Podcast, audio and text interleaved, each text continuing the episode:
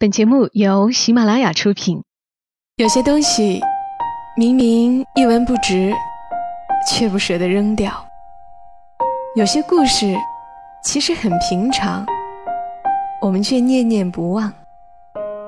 它们放在角落，或存入记忆的盒子，随时都能让我们重新看到一场大雨，一次分离，一杯咖啡，一个拥抱。晚上十点，来自周末的问候与陪伴，小莫和你一起分享那些细碎而美好的存在。爱上的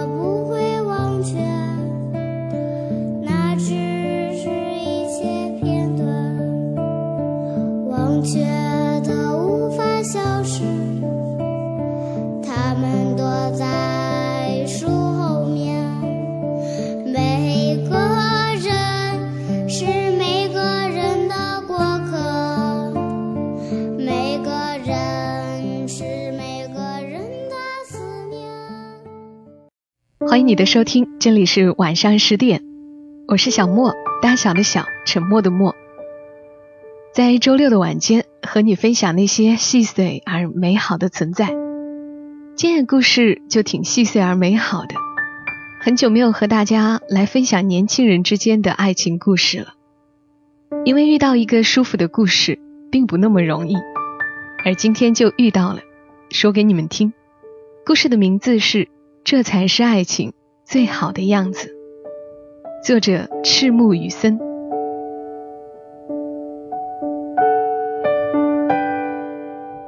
挂断椰子的电话，已经是快凌晨一点了，还有六个小时就要起床上班，却怎么也睡不着。昨晚下了很大的雪，我起身走到窗前，想看看现在雪停了没有。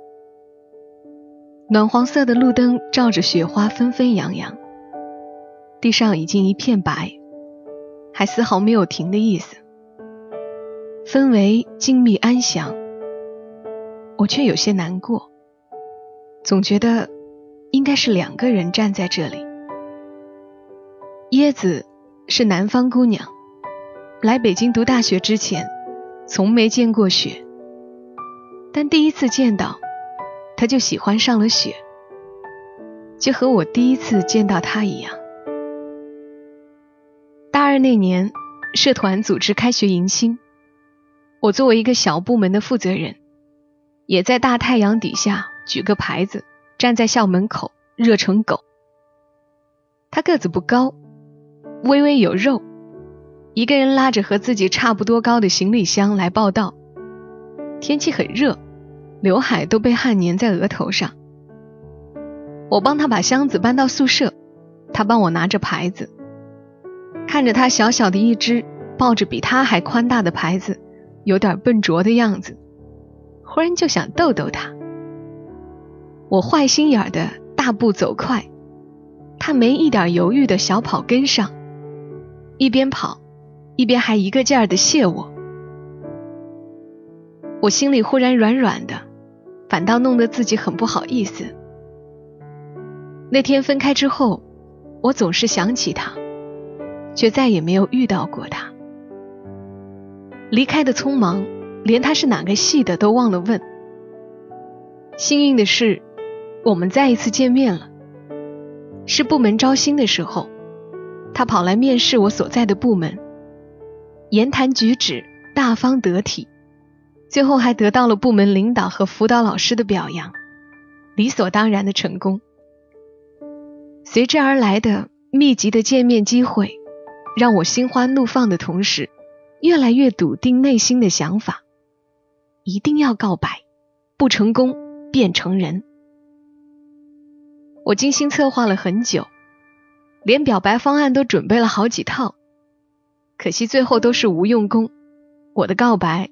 并没有用到我精心准备的方案，也没有同学声势浩大的助威，更没有豪车、钻戒、玫瑰，有的只是恰到好处的气氛，四下无声的空旷街道，一个热乎乎的煎饼果子，以及一个大酱味儿的吻。我生怕他石动燃具，却出乎意料的一次成功。在一起很久后，我问过他，当初为什么肯那么干脆的答应我？他说，对于爱情这件事，他向来直觉很准的。如果不是我后来知道我是他的初恋，我可能真的会被他轻描淡写的口吻欺骗到，而忽略他眼睛深处的失措与深情。他连恋爱经历都没有，又哪里来的身经百战才能锻炼出来的爱情直觉？也许，其实他不是对爱情的直觉准，而是对我的。当我知道。原来从来都不是我一个人一厢情愿的时候，我幸福的快要跳起来了。也是和他在一起之后才发现，我和他居然有这么多的共同点。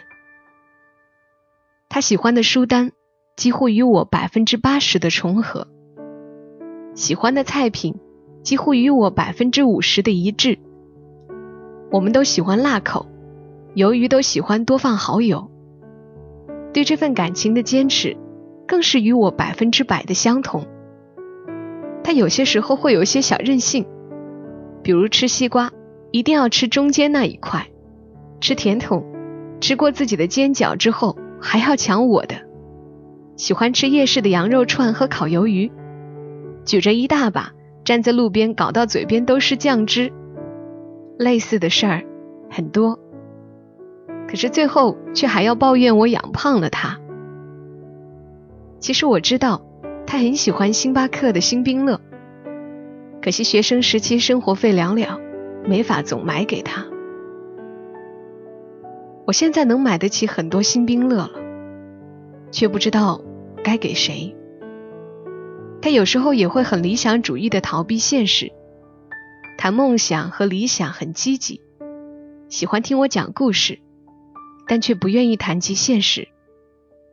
每次听我一提，就开始捣乱。我也总是无奈，笑笑了之。我对好的爱情的理解是：两人在一起，可贵的是频率、步调一致。如果在一起时无话可说，却能够舒适而不尴尬的沉默，彼此独立，相互依赖，即使是做一些浪费人生的事，也觉得价值连城。那就是很好的爱了，因为和你不爱的人在一起，做什么事都会乏善可陈。后来想想，生于南方，长于南方，偏好甜食，护肤如命的他，根本不会那么喜欢辛辣的食物。喜欢动漫二次元的他，平时也并不太喜欢去读那些晦涩难懂的文学，甚至于并不喜欢吃面食。却肯整天陪我吃面，他压根儿不喜欢这些，他只是喜欢我而已。如果我早些想通这些事，我是无论如何都不会同意放手的。我自小就体质弱，家里父母是中医，常常会寄来一些中药让我自己煮来调理。中药很难喝的，我总不愿意喝。寄来的包裹都不拆开就堆在宿舍。他为了帮我喝中药，打电话跟他妈妈学习炖汤。他说他生长于南方，对熬汤这种事有与生俱来的天赋。可是为了学会熬汤，他的手被烫了很多泡，还常把宿舍弄断电。在此也要感谢他的舍友不杀之恩。我大四开始实习。早上七点就要赶地铁，他为了让我早上喝到热的药汤，常常天不亮就开始忙活，六点就送到我宿舍，直到看我把汤送到胃里，才肯罢休。有些事即使已经不在一起很久，想起来也会从胃里暖到心上。可是很快的，我要毕业了。我大他一级，我必须先走。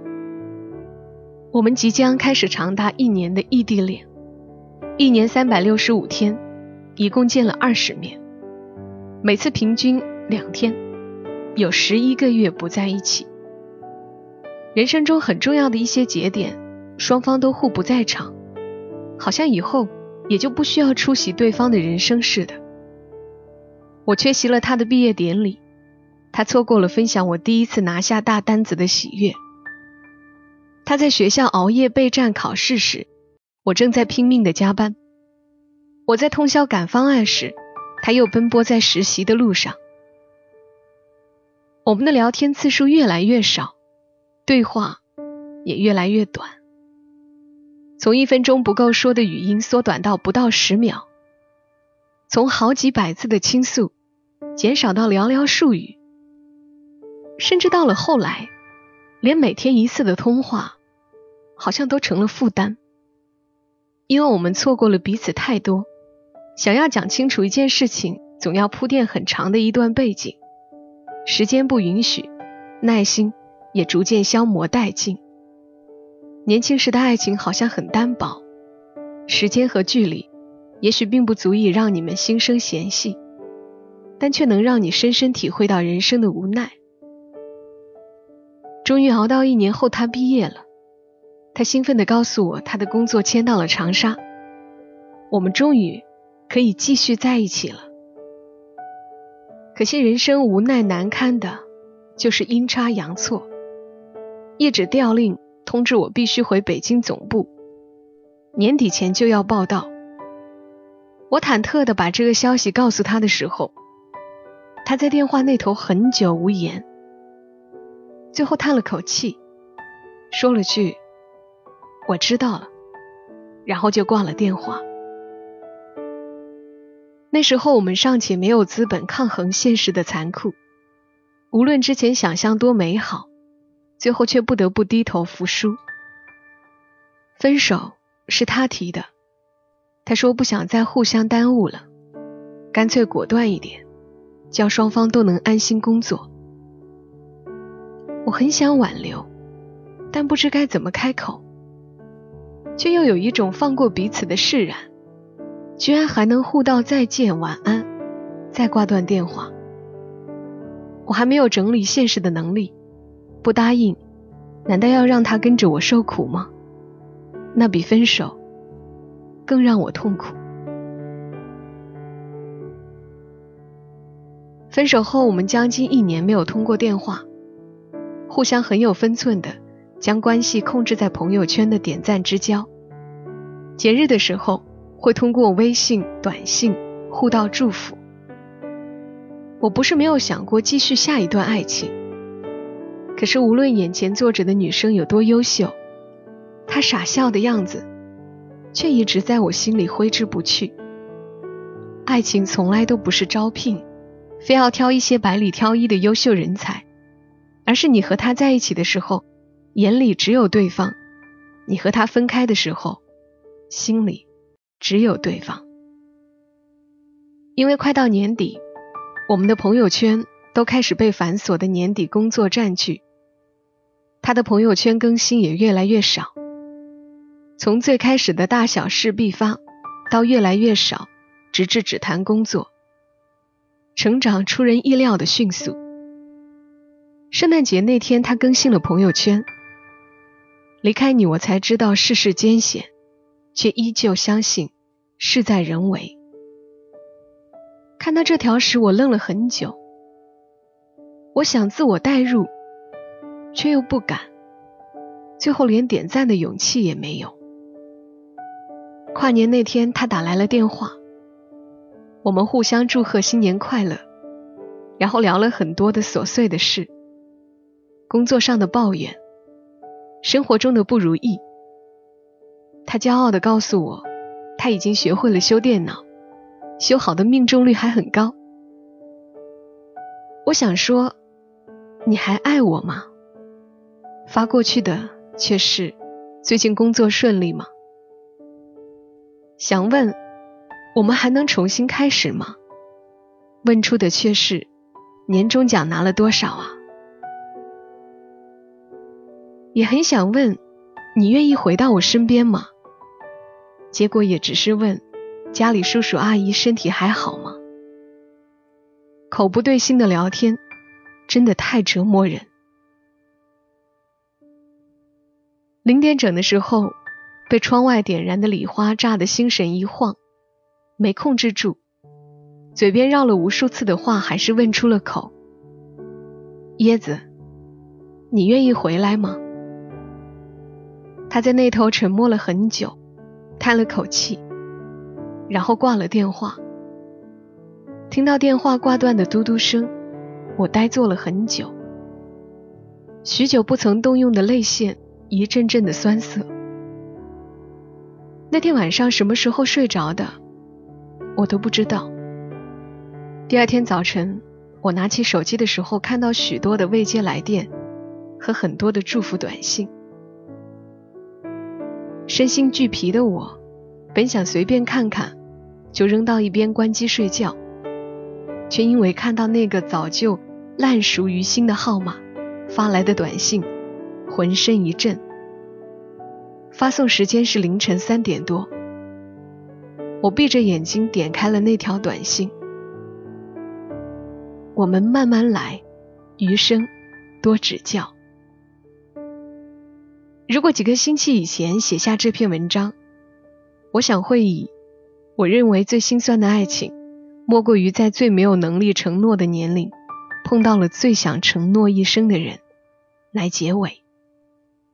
而现在，我想换成这句话：“最美好的爱情，也许是兜兜转转这么久，我还在这里，你也回来了。”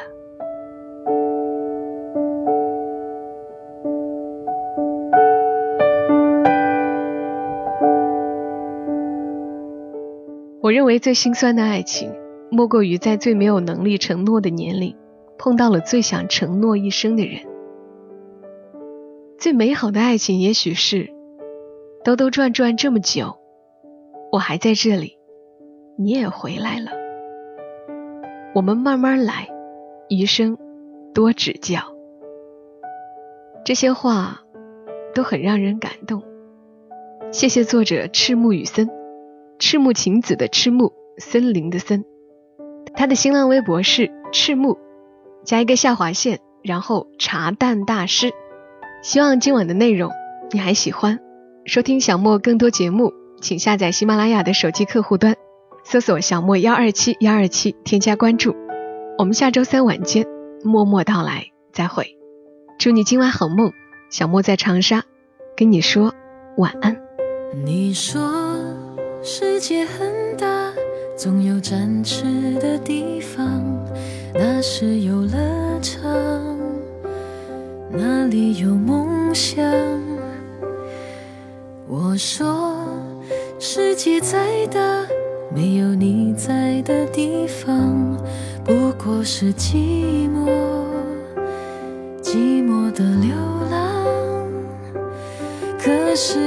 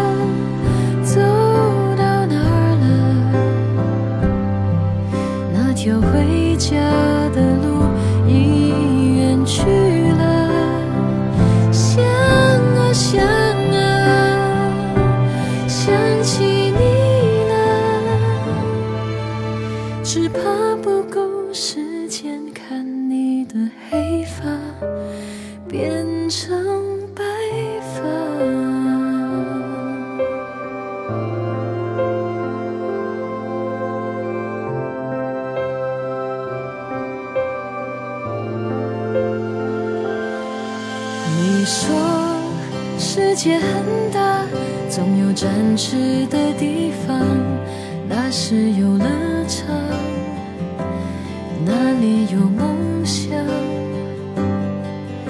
我说，世界再大，没有你在的地方，不过是记忆，